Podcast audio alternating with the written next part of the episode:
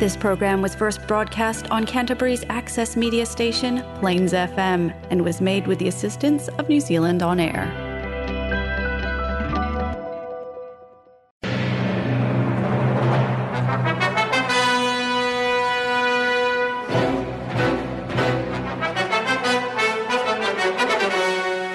باقي من الزمن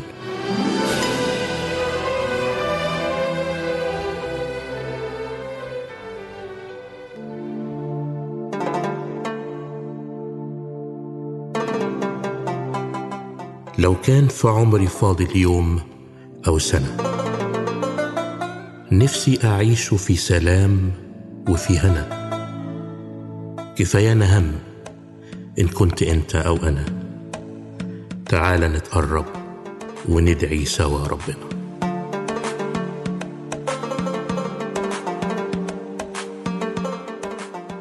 باقي من الزمن برنامج مسيحي باللغة العربية والفارسية.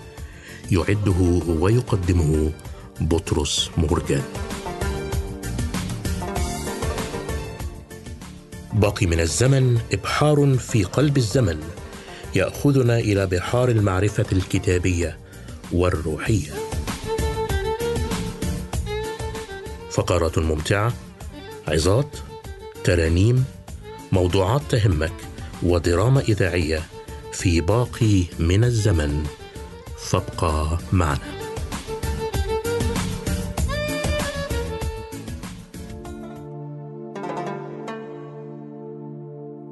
زمان باقی مانده. یک برنامه مسیحی به زبانهای عربی و فارسی. حاوی برنامه های مسرت بخش، معزه ها، سرودهای مسیحی، نمایش های رادیویی و غیره. با ما باشید.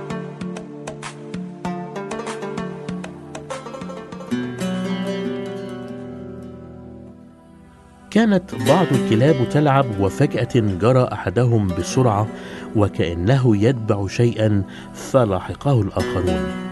واستمر الكلب يجري وقتا طويلا من مكان إلى مكان والباقون يلحقون به ولا يعلمون ماذا حدث. وأخيرا رجع الكلب وفي فمه أرنب فعلموا أنه كان يلحق بهذا الأرنب. أما هم؟ فكانوا يركضون بلا هدف. ومن العجيب أننا كثيرا نركض ولا نعرف هدفا أو سببا واضحا لحياتنا والنتيجة أن العمر يمر بنا دون هدف واضح أو فائدة ملموسة. فكل من يسير بلا هدف لا يحصل على شيء ولا يصل إلى شيء. استمع معي صديقي إلى ما قاله شخصا أدرك هدفا كريما لحياته. هو الرسول بولس في قوله أنسى ما هو وراء وأمتد إلى ما هو قدام. أسعى نحو الغرض لأجل جعالة دعوة الله العليا في المسيح يسوع. فليفتكر هذا جميع الكاملين منا.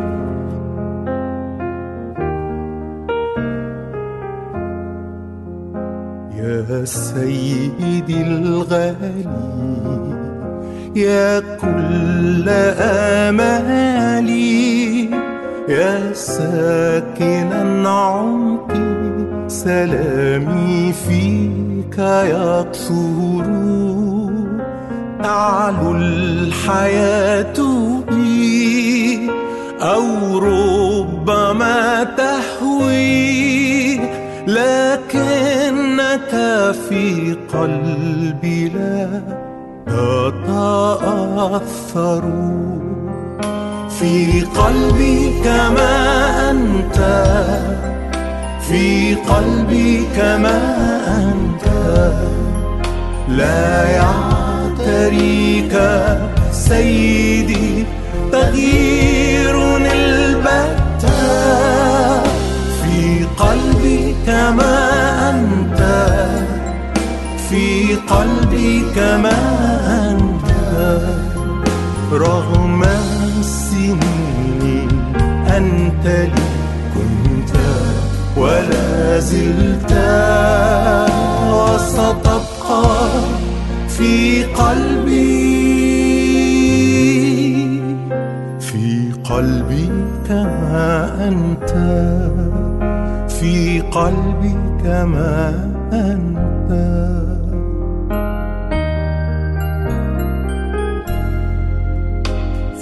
دمعة العين وكثرة الشجن ها تعزياتك تلذذي في داخلي في فرحة النفس بالنصر والبأس أراك ناصري ونصري أنت الكل لي. في قلبي كما أنت في قلبي كما أنت. لا يعتريك سيدي تغيير البتة. في قلبي كما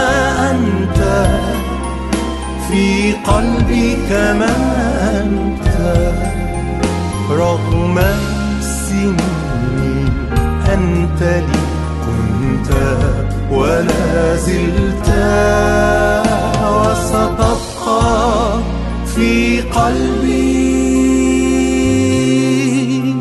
في قلبي كما أنت في قلبي كما أنت.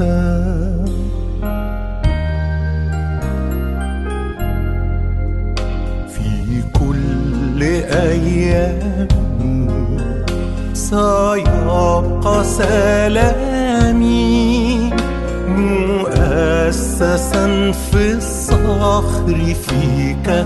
أنت سيدي في غمر أفراحي أو جمع أطراحي. ستبقى شامخا في قلبي حبي سندي. في قلبي كما أنت في قلبي كما أنت.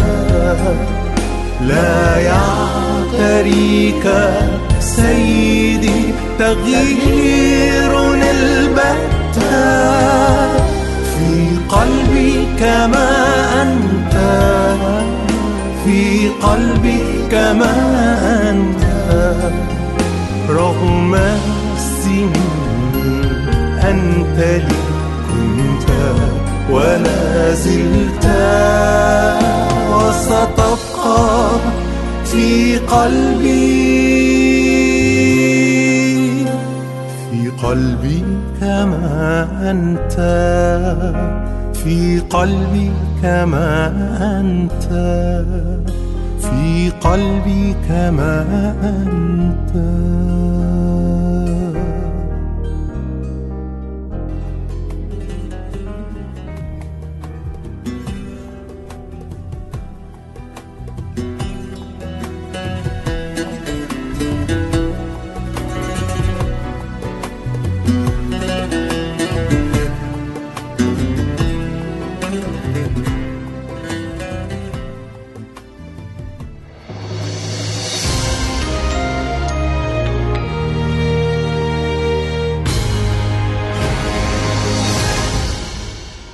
فيكتور فرانكل عالم نفسي يهودي ورجل عظيم اخترع مدرسة في العلاج النفسي سماها العلاج بالمعنى. هذه المدرسة تقوم في جوهرها على فرضية جميلة قالها فيكتور فرانكل. قال أن مشكلة الإنسان في الحياة ليست هي البحث عن اللذة كما قال فرويد وليست هي البحث عن السلطة والقوة كما علم أدلر لكنها بحث الإنسان الدائم عن معنى لحياته. إن البشر يعنون في الأرض. إن البشر يتألمون. ليس فقط من كثرة الألم والظلم في الحياة لكن لأنهم لا يجدون معنى في هذه الحياة. الحياة عند كثيرين كما عبر عنها شكسبير على فم هاملت إنها أقصوصة يرويها أحمق. لا أرى فيها معنى ولا أجد لها تناغما أو تناسقا. يجعلني أشعر أنها تستحق أن أحياها.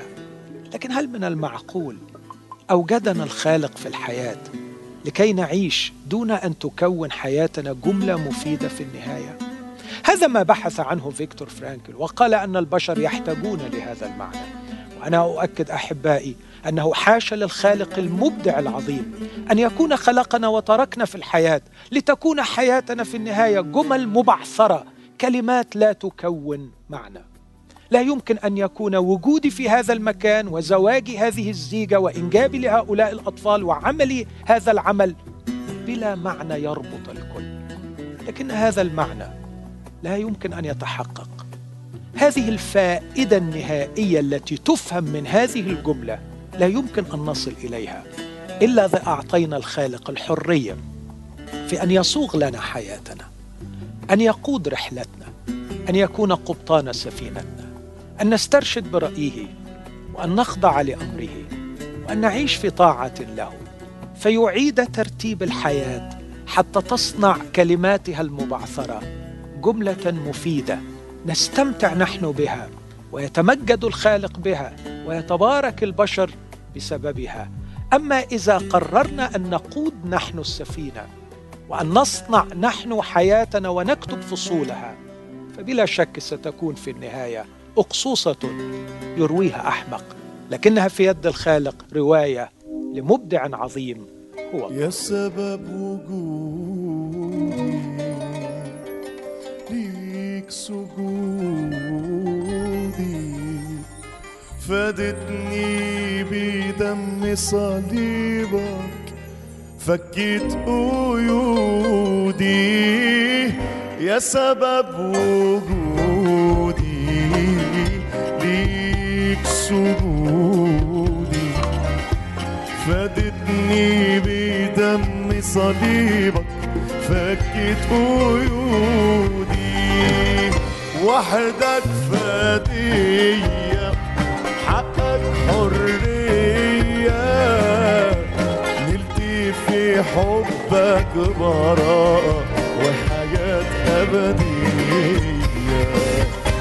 دمك غطاني برك كساني حبك وملأ قلبي أغاني دمك غطاني برك كساني حبك نجاني وملأ قلبي أغاني عايش في خيرك ولا بعبد غيرك حاضر في حياتي وأيامي وماليني عبيرك ساكن في قلبي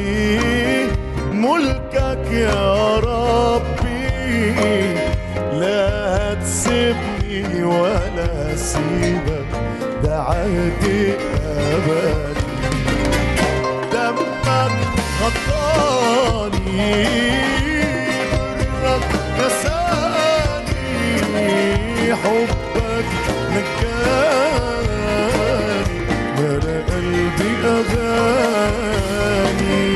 دمك غطاني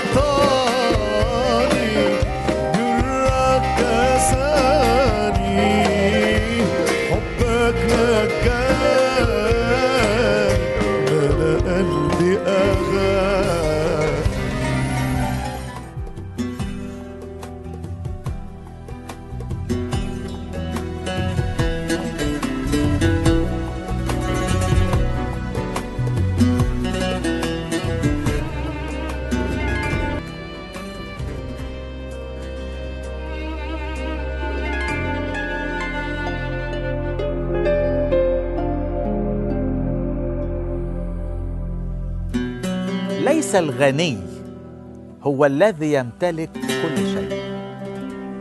لكن الغني هو الذي لا يشعر أنه يحتاج إلى شيء. بمعنى مش كل ما كان الواحد عنده الكتير بقى هو الغني.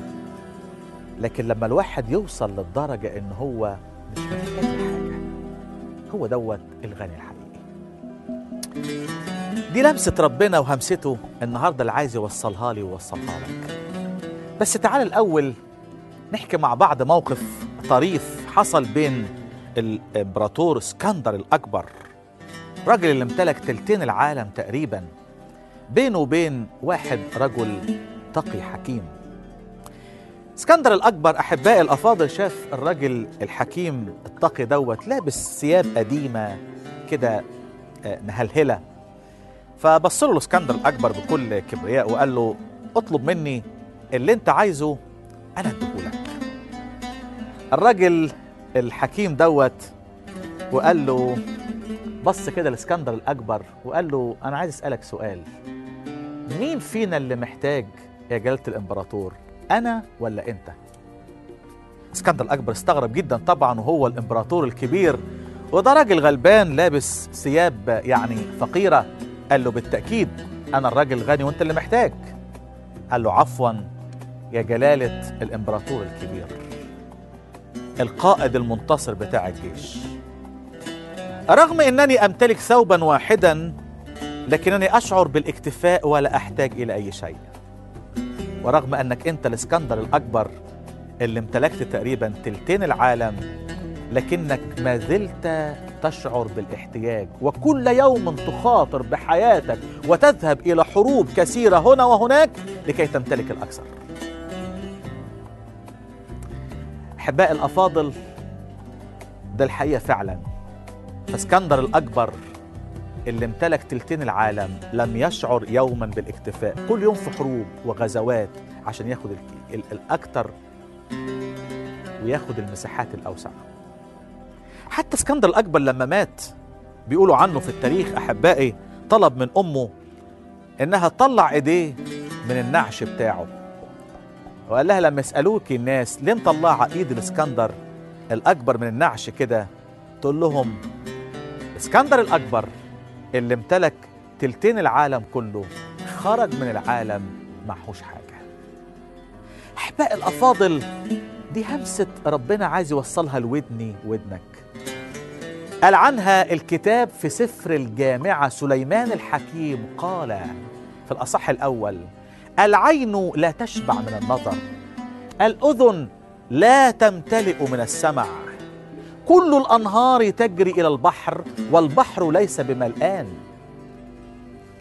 أنهار كتيرة بتصب في البحر المتوسط الأبيض لكن عمر ما البحر المتوسط رفع راية وقال يا جماعة كفاية كده أنا اتمليت. وارجع للسؤال بتاعنا في همستنا ولمستنا النهاردة أحبائي يا ترى مين هو الغني؟ مين هو الغني؟ هل الغني هو الذي يمتلك الكثير؟ قال الرب يسوع المسيح متى كان لواحد كثير فليست حياته من أمواله لكن الغني الحقيقي هو الذي يشعر أنه لا يحتاج إلى شيء يشعر أنه قد امتلك كل شيء ولا يحتاج إلى شيء آخر. والسؤال أحبائي كيف أصل إلى هذه الحالة؟ كيف أصل إلى هذا المستوى؟ كيف أصل إلى الدرجة التي أقول فيها أنا لا أريد شيئا فأنا عندي كل شيء. أتريد أن تعرف الإجابة؟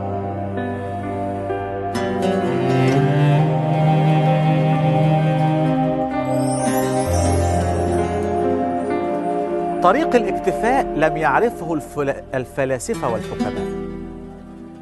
لكن لنرجع إلى كلمة الله أحبائي وأتمنى من خلالها ربنا يوصل بلمسته لقلبي كيف أصل إلى الاكتفاء والغنى الحقيقي؟ اسمع ما قاله الرسول بولس في رسالة فيليبي والأصحاح الرابع وعدد آه، 11 يقول فإني قد تعلمت أن أكون مكتفيا بما أنا فيه. تعلمت أن أكون مكتفيا بما أنا فيه. أستطيع كل شيء في المسيح الذي يقويني. صحيح أحبائي القلب البشري لا يعرف الاكتفاء. يقول الكتاب أن محب الفضة لا يشبع من الدخل.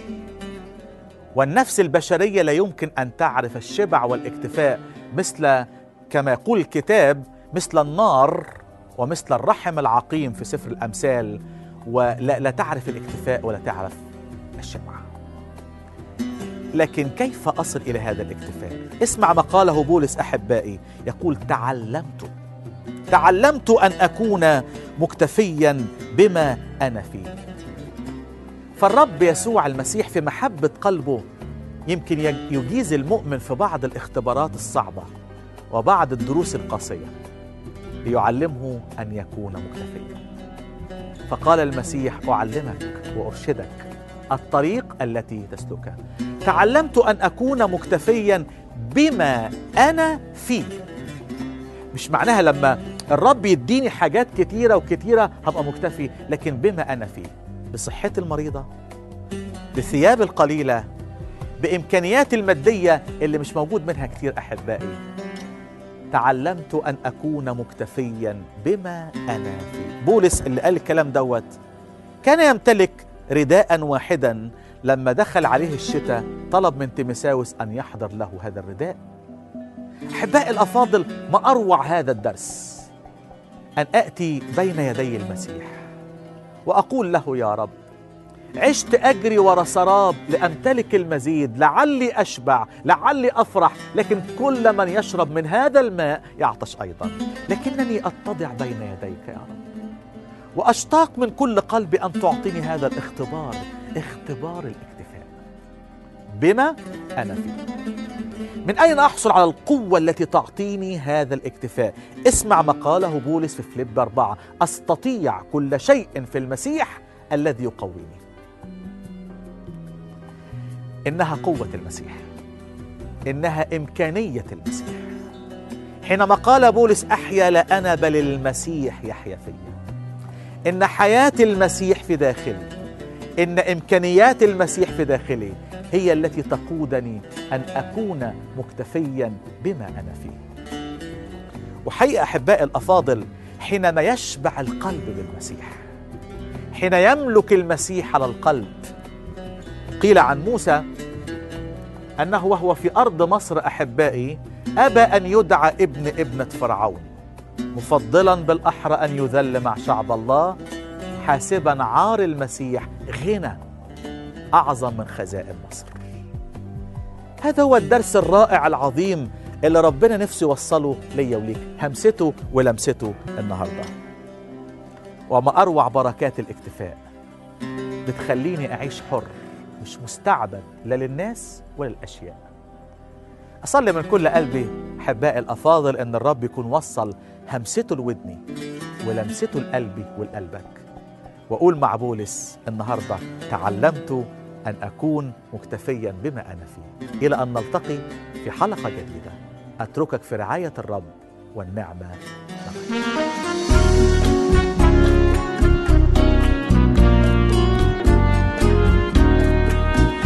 نصيبي هو الرب هكذا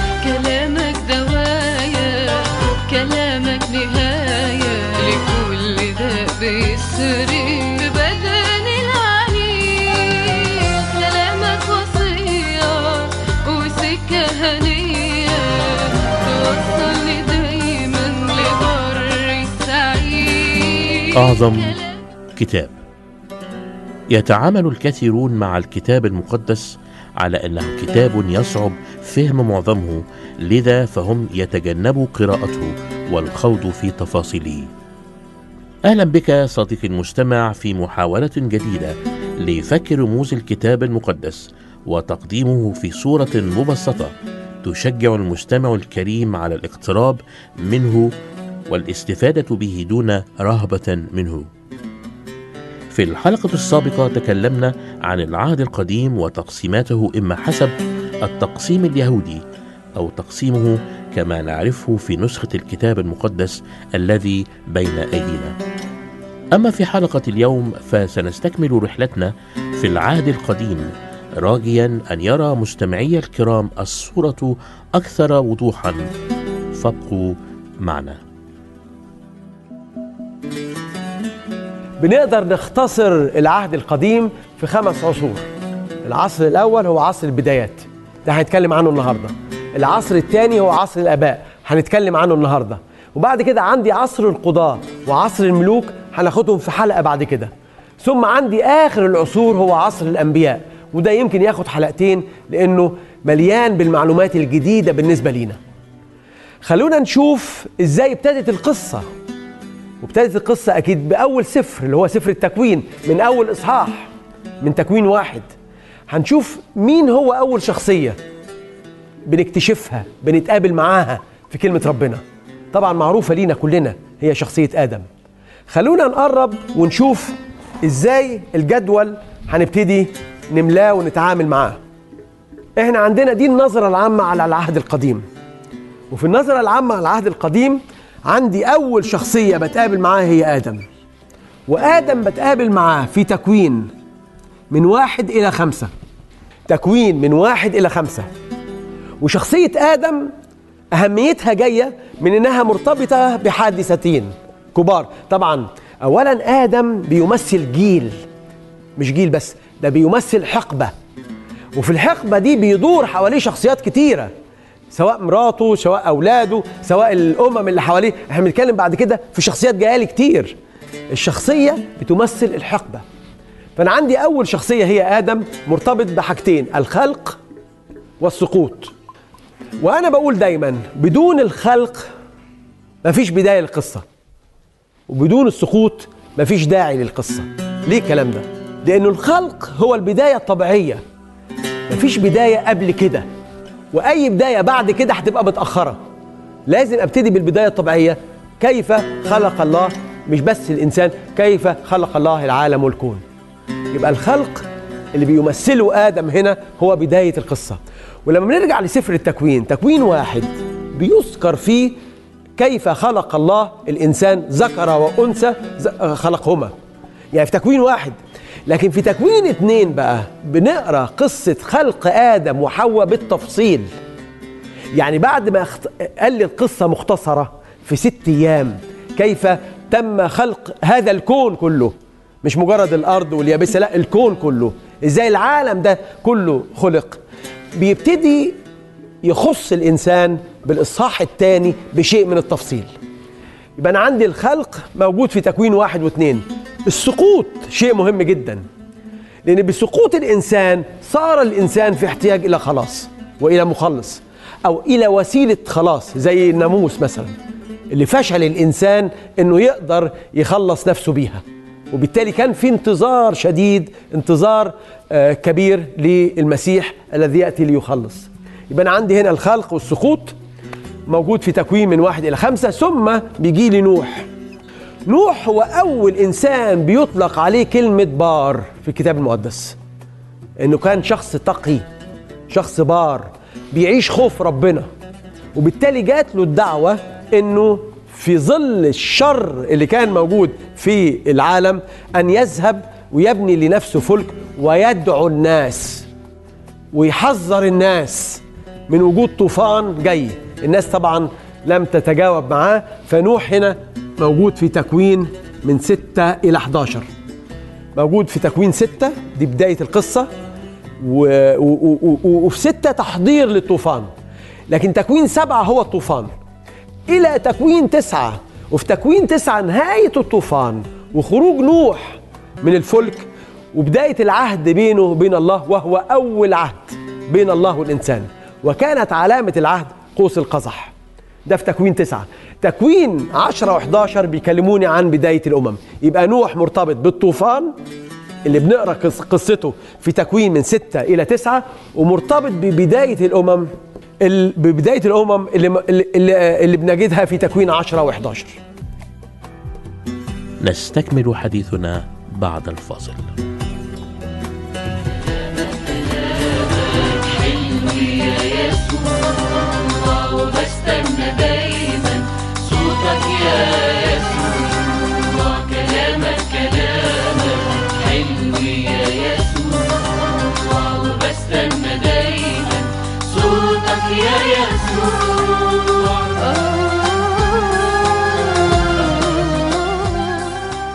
بعد كده على طول بنقابل إبراهيم. طبعا لما أقول على طول أنا هشرحها دلوقتي. إبراهيم وعشيرته أو قبيلته. أكيد مش على طول يعني إبراهيم لم يأتي بعد نوح زي ما نوح لم يأتي بعد آدم. بالعكس ده ما بين آدم وبين نوح في عشر أجيال. ونقدر نقرأ عن الأجيال دي في تكوين خمسة.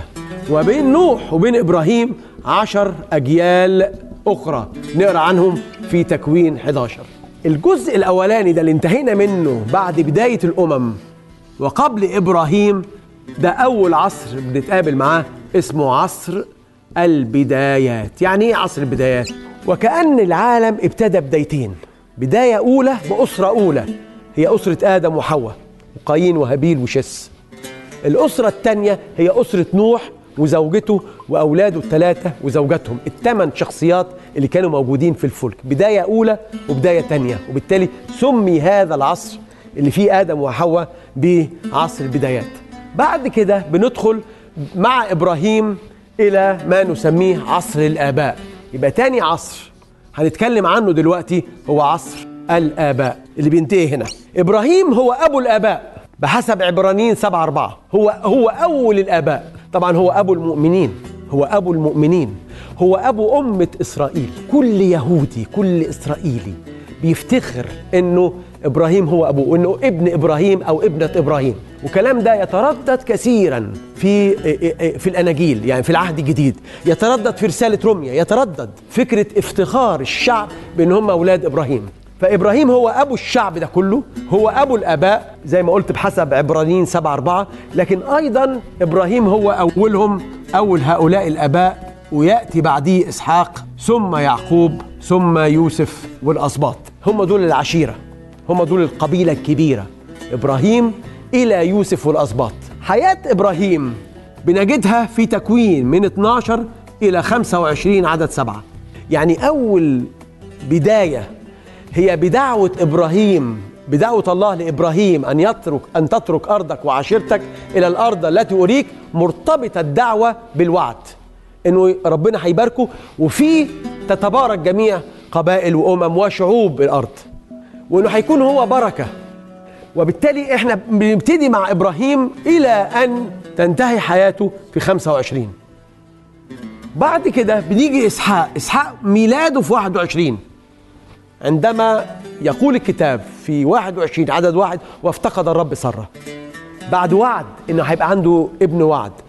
وعد الله لإبراهيم كان لما كان عنده 75 سنة.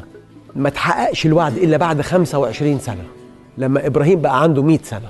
وبالتالي اتحقق الوعد في إسحاق في إصحاح 21 من تكوين في العدد الأول إلى 28 إسحاق هو أهم شخصية في القصة. لغاية لما بعد كده بيموت في 35 لكن ما بين 28 و 35 لا ذكرى لإسحاق. إحنا بنتفاجئ إن إسحاق لسه عايش. لما بنوصل لتكوين 35 آخر عددين. وإن اولاده الاثنين بينزلوا عشان يدفنوه. يعقوب وعيسو. بعد كده يعقوب بيولد في 25 هو وأخوه التوأم بيولد في 25 بيبقى بطل القصة واخد كل المشهد لغاية 36 لكن وفاته هتحصل في 49 يعقوب مختلف عن إسحاق. يعقوب مختلف عن إسحاق. إسحاق بيختفي بعد 28 تماما فعلا. ما فيش غير بقى يعقوب ولبان وراحيل وليئة. يعقوب إسحاق مش بنعرفه فعلا إلا في 35 عند موته ودفنه. لكن يعقوب لا يعقوب موجود في القصة لكنه مش واخد كل الأحداث.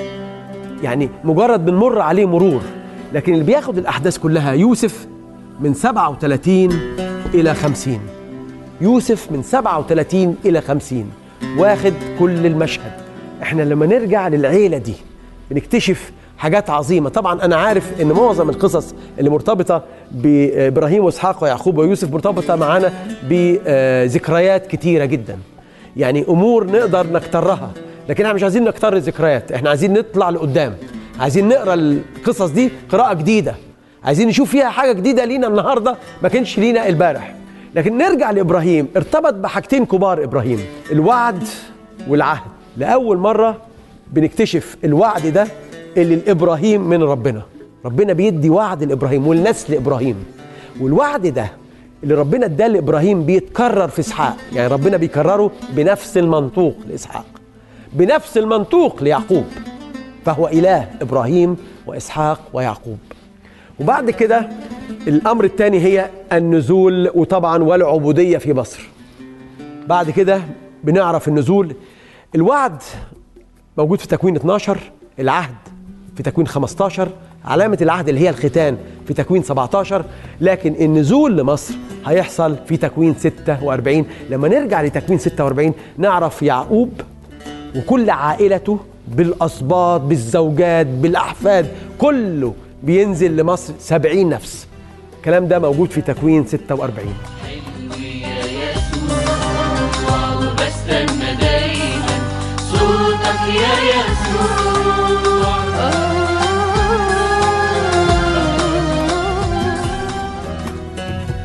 وإلى لقاء جديد مع أعظم كتاب نستكمل حديثنا في حلقات قادمة بمعونة الرب. والآن مع دراما إذاعية جديدة فابقى معنا. أستاذة ماجي. ناجي آه برضو؟ لا حضرتك. نانا ناجي أيوه. نانا نا ناجي. أهلا بيكي ازي حضرتك أخبارك عامله إيه؟ آه، بعتني الأستاذ آه، راجي. عشان آجي. آه، آه، آه، سمعت حضرتك عايزة مساعدة في كتابة قصة قصيرة. بالظبط بالظبط طبعا أنا مش محتاجة مساعدة لأني أنا كاتبة ماهره آه، لكن ما فيش مانع طبعا يعني ما يضرش إن أنت برضو تساعدني okay، ما يضرش. آه آه, آه. بص حضرتك إحنا عايزين نكتب قصة خارجة عن المألوف. خارج عن المألوف. خارج عن آه، بصي عشان تبقي عارفة أنا ما بعملش حاجة معروفة. تمام. أنا دايما بعمل حاجات خارجة عن المألوف. يعني لازم دايما تشد الناس. okay. آه لا خلي بالك. آه، آه، أنا شايف آه، المفروض آه، آه، نبدأ بأحداث القصة. لا أحداث إيه يا فندم؟ لا إحنا في الأول لازم نفكر في الشخصيات. يعني البطل بتاعنا ده يبقى عامل إزاي؟ أنا شايف شاب. عشريني اسمراني. رفيع طويل. طويل قوي لا أنا اقصره سنة؟ آه. ولا نطوله سنه بقول لك إيه هغيره. مش لا لا. مش عاجبني. أنا شايف برضه شاب عشريني. أيوة. عايزين شباب صغير آه. شعره ممول وبشرته أفتح سنة. عايزين له مثلا أم؟ أب. أم. أب. وممكن نعمل شخصية ثالثه ممكن نجيب الشاب الأولاني اللي كان اللي أسمر الطويل أيوة، الرفيع أيوه آه، بالظبط. تصدقي جاي آه، جاي آه. آه. آه. الابن الأصغر الابن الأكبر والأب. ملابس الشخصيات. حضرتك متخيلة إيه؟ ممكن مثلا آه، صعيدي أو مهندس أو دكتور. حضرتك عليك شردتي خالص. أنا شايف إن الموضوع لازم يتعمل في العصر البطلمي المشهد الأول. كرسي. 45 درجة. الأب موجود في المشهد. واقف؟ قاعد. آه، قاعد. واقف؟ قاعد. قاعد. وفي اتنين خدم؟ بيهووه بيها طب طيب عايزين المشكلة حاضر، حاضر. الابن آه. الابن الصغير أيوة. يدخل بمشكلة بمشكلة. آه. غضبان. أيوة، آه، معاك. اتعصب وبيقول له. أيوه بي- بيقول له بيقول له إيه؟ بي- بيقول له إيه؟ بيقول له بي- إيه؟ لا، لا، لحظه واحدة بيقول له بيقول له بابا أنا عايز حقي من الميراث. يروح الأب لطشه ثلاث أقلام ويقول له أنت عايز تدفني لا لحظة واحدة لحظة واحدة. إحنا بنكتب قصة خارجة عن المألوف. آه صح. مش إيه لا وقف وده إحنا عمال نعمل المسلسل آه، ما ينفعش تقولي لي آه، يضربوا بتاع ارجعي كده معايا الاحداث ريوايند. يدخل آه. الابن غضبان أيوة. متوتر. أنا عايز حقي من الميراث. يقوم الأب يقف ويقول له يا ابني لو عايز حقك من الميراث أنا هديهولك. إيه ده بالبساطة دي؟ أمال انت فاكرة إيه؟ أيوه. بقول لك القصة خارجة عن المألوف. اكتبي اكتبي اكتبي. طيب أنا شايفة إن هنا آه. في اللحظة دي يدخل بقى الابن الأكبر. آه ماله بقى؟ ويبص على أخوه هيبص له باحتقار. وهيمشي. إيه؟ بتهيألي نقفل بقى المشهد كده وندخل على المشهد التاني. المشهد الثاني نقطتين فوق بعض شرطة. يعني بصي حضرتك أنا متخيل المشهد الثاني ده. الابن الصغير بقى. آه. الابن ده البطل بتاعنا. صح. لازم مثلا إيه يبدأ يصرف فلوسه على حاجات تافهة. وحاجات مش تافهة. يبدأ يكون صداقات مخدرات وعلاقات أنا شايف الموضوع و- بيسخن. و- وصداقات. وصداقات. وفجأة أيوه. بيخسر. كل فلوسه. بيخسر كل فلوسه؟ يخسر كل فلوسه وكل أصحابه بيسيبوه. أنا شايف إن هو هيبقى جعان عطشان. لازم يدور على شغل يشتغل آه. مع حيوانات. مروض أسود. أسود إيه؟ بقول لك شغلانة مهينه آه آه م- آه، آه، خنازير. خنازير؟ إيه الحيوان الغريب ده؟ حد يختار خنازير؟ لا هي مكتوبة كده هو أنت هتغير في القصة. آه، قصدي. آه، قصدي آه. يعني يعني آه، آه، آه، لازم حاجة مهينة. آه. الخنزير عايش في الطين. صح، ف صح. ف آه. لا هيشتغل مع الخنازير. وهيوصل إنه يشتهي ياكل من أكل الخنازير. بيجي في لحظة كده آه.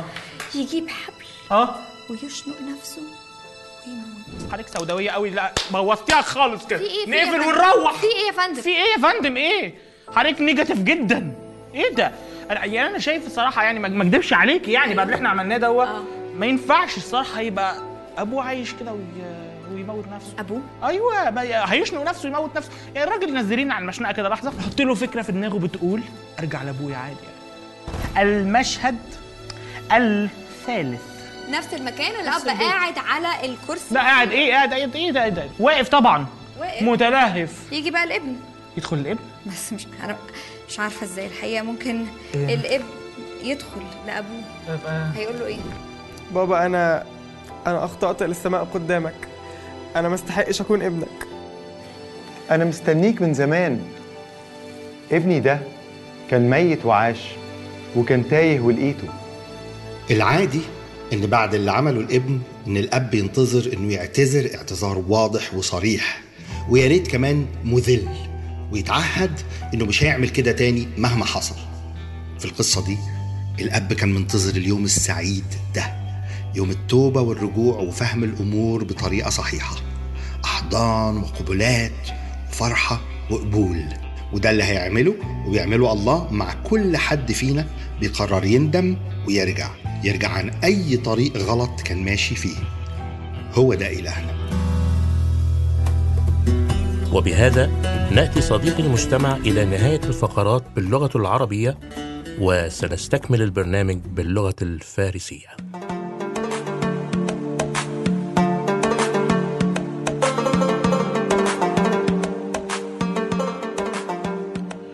كنتم مع باقي من الزمن.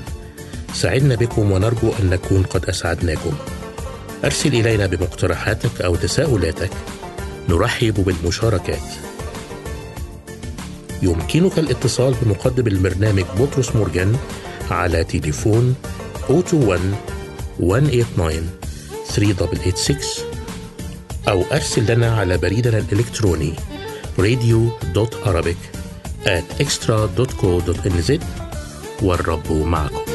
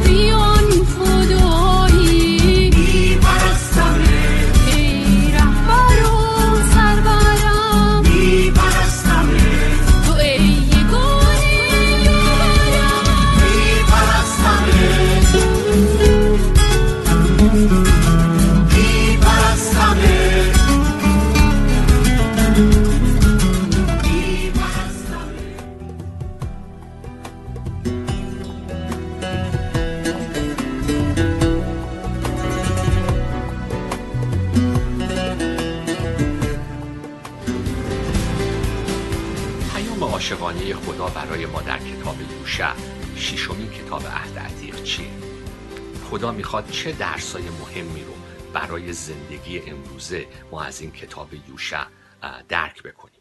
لری کرب نویسنده کتاب 66 نامه عاشقانه اون اصل پیام یوشع رو برای زندگی ما توی این جمله خلاصه می‌کنه. کرب میگه learn to hate sin more than suffering.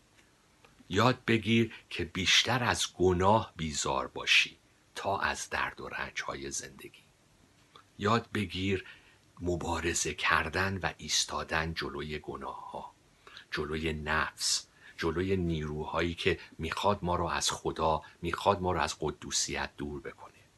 زندگی مسیحی یک نبرده یک جنگه و باید با جدیت روی این مبارزه بیستیم کتاب یوشع ششمین کتاب عهد عتیق و آغاز داستان تاریخ اسرائیل در سرزمین کنعان ورود قوم اسرائیل به سرزمین موعوده.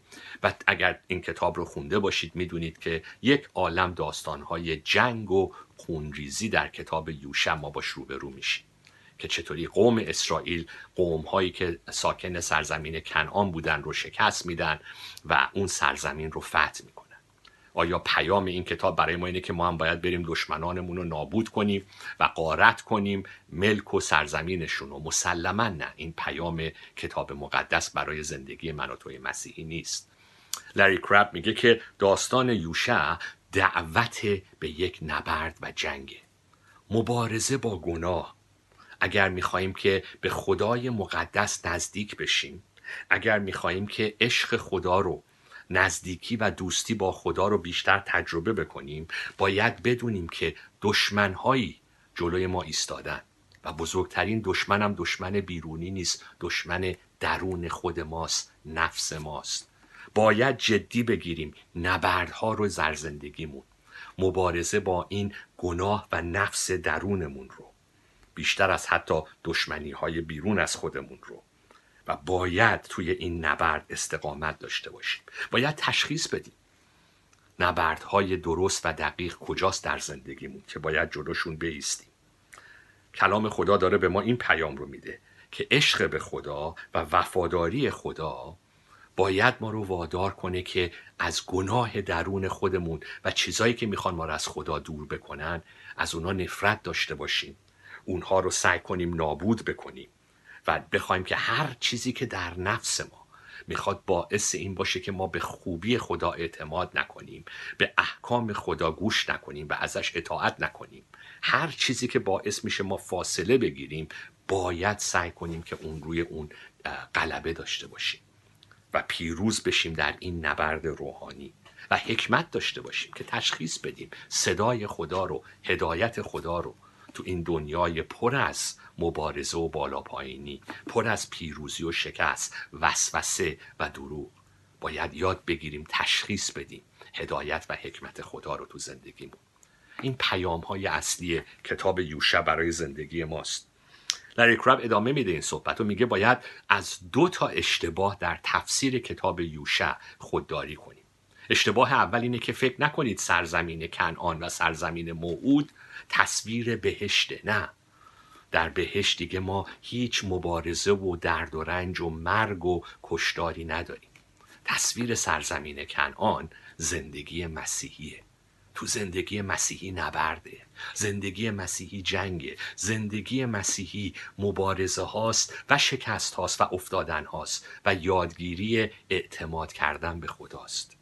این زندگی مسیحی. زندگی مسیحی وعده سر خرمن نیست که به مسیح ایمان آوردی همه چیز عالی میشه. همه چیز دیگه فوق العاده میشه. همه چیز زیبا و بدون هیچ مشکل و تنشی میشه. نه این زندگی مسیحی نیست. زندگی مسیحی پر از نبرد و سختی هاست. ولی می‌تونی تو همین نبردها وفاداری و پیروزی مسیح رو تجربه بکنی. پس این یک نکته مهمیه در تفسیر کتاب یوشع و ربطش به زندگی امروز ما و دومین اشتباهی که باید مواظب باشیم که توش نریم لری کراب میگه که فکر نکن که دشمنان اصلی زندگی ما اشخاص هستن انسان ها هستن دشمنایی که بیرون از وجود ما بر علیه ما مبارزه می‌کنن. بزرگترین دشمن ما گناه و نفس درون ماست.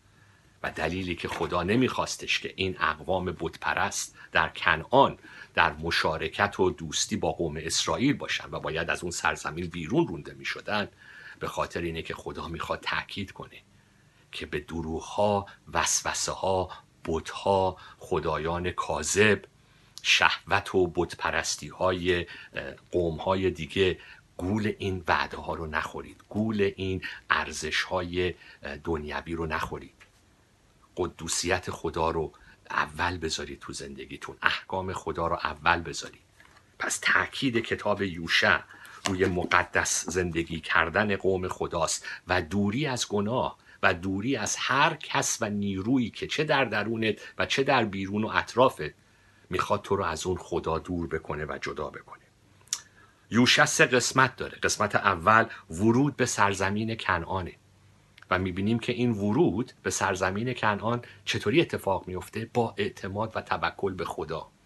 نه با کشتار و مرگ و خونریزی. اعتماد کن. خدا برات رودخونه ها رو باز می‌کنه. دیوارها ریخته میشه. خدا جلوتر از تو حرکت می‌کنه. تو فقط به خدا اعتماد کن. وقتی می‌خوای وارد این زندگی مسیحی بشی با اعتماد و توکل با ایمان این اتفاق میفته ولی قسمت دوم کتاب یوشع اینه که ولی بعد نبردها هست با دشمنان این ایمانت. ولی توی این نبردها می‌تونی پیروز بشی. اگر هدایت خدا رو تو زندگی دنبال بکنی اگر احکامش رو جدی بگیری اگر خدا رو تو زندگی اول بذاری. با ایمان وارد زندگی مسیحی میشی و با پیروی و اطاعت از خدا می‌تونی غلبه کنی روی دشمنان این ایمانی که داری. و قسمت سوم این کتاب درباره برکت های خدا در این سرزمینه که خدا می‌خواد لذت ببری از برکت ها و هدایایی که به تو میده در این سرزمین به تو میده در زندگی مسیحی در زندگی ایمانیت. ولی خیلی وقتا به جای اینکه قدردانی کنیم و شکرگزاری کنیم به خاطر حسادت به خاطر رقابت به خاطر کوتاه فکری گم می‌کنیم این فیض و هدایای خدا رو. و خیلی وقتا دوباره توی نبردهایی میفتیم که ما رو از اون روحیه شکرگزاری و مطیع بودن دور می‌کنه. این اون تمهای مهم کتاب یوشعه که باید خیلی جدی بهش اهمیت بدیم در زندگی امروزمون. لری کراب ادامه میده. میگه که بعضی وقتا ما برکت های خدا رو فراموش می‌کنیم و تو جنگ و دعواها بین خودمون. همونطوری که قوم های قبیله های مختلف اسرائیل به جون همدیگه افتادن. و سر یه چیزای حسادت ها و رقابت ها فراموش کردن لذت بردن و شکرگزاری از برکت های خدا رو در سرزمین جدیدشون.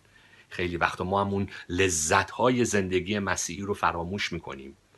شادی ها و فیضش رو فراموش می‌کنیم و تو رقابت و حسادت به تلخی میفتیم به, به حمله و همدیگه میفتیم درس مهمیه.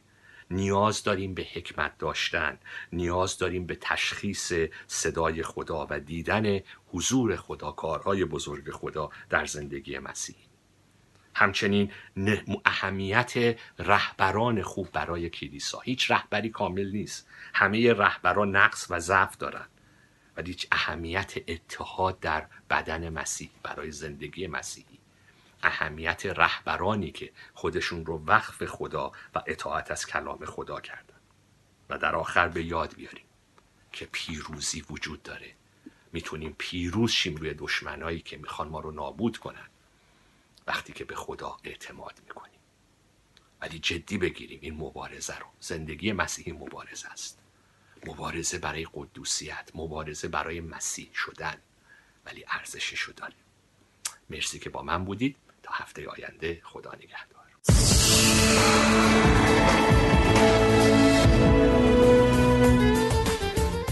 با ما باشید در زمان باقی مانده.